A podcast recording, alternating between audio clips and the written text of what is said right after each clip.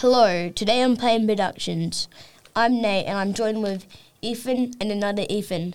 Today we're going to be talking about planes, especially how it helps with travel, how fighter jets serve countries, and how things get ma- mailed to your front door. So have you ever been on a plane and ever wondered how they work? No, not, well, yeah, sometimes, but no, I'm always too excited to get to my destination. When was the first time you've been on a plane, Ethan? I was small, I think I was about four.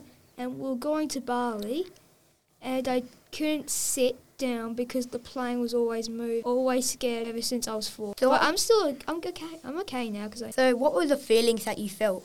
Scared, upset, and I, and it's very hard to go to the bathroom. Do you? Can you tell me? Do you know how it helps with travel and why? I don't know how it works exactly. I'm pretty sure it helps with travel by making things faster and making things. Like, you don't have to go on a boat for about, like, two months, and you can just go on a plane for about sixteen hours. Yeah. yeah. Yeah, it helps a lot when you get there faster. Yeah. Do you know how fighter jets serve countries? I think they might drop, like, a giant water bucket on the fire. Yeah, sometimes they do that. Have you ever seen a fighter jet? Maybe in the museum. Do you know how they work? Maybe the same thing as a normal plane, but faster.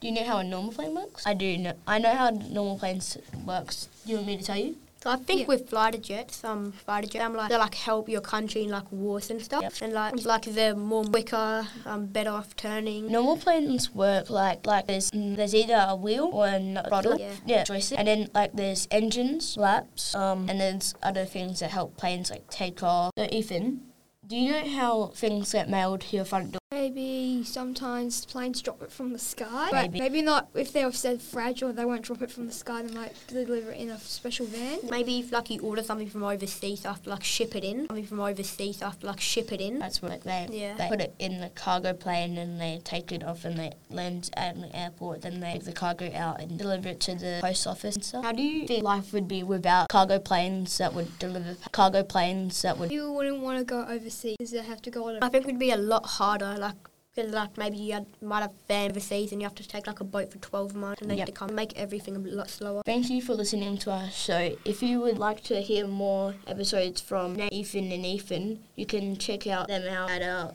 own podcast page. The link is in the show notes for this episode. This podcast was produced by Nate, Ethan and Ethan for Saint Michael's College in partnerships with R T Radio Podcast. Bye! Bye.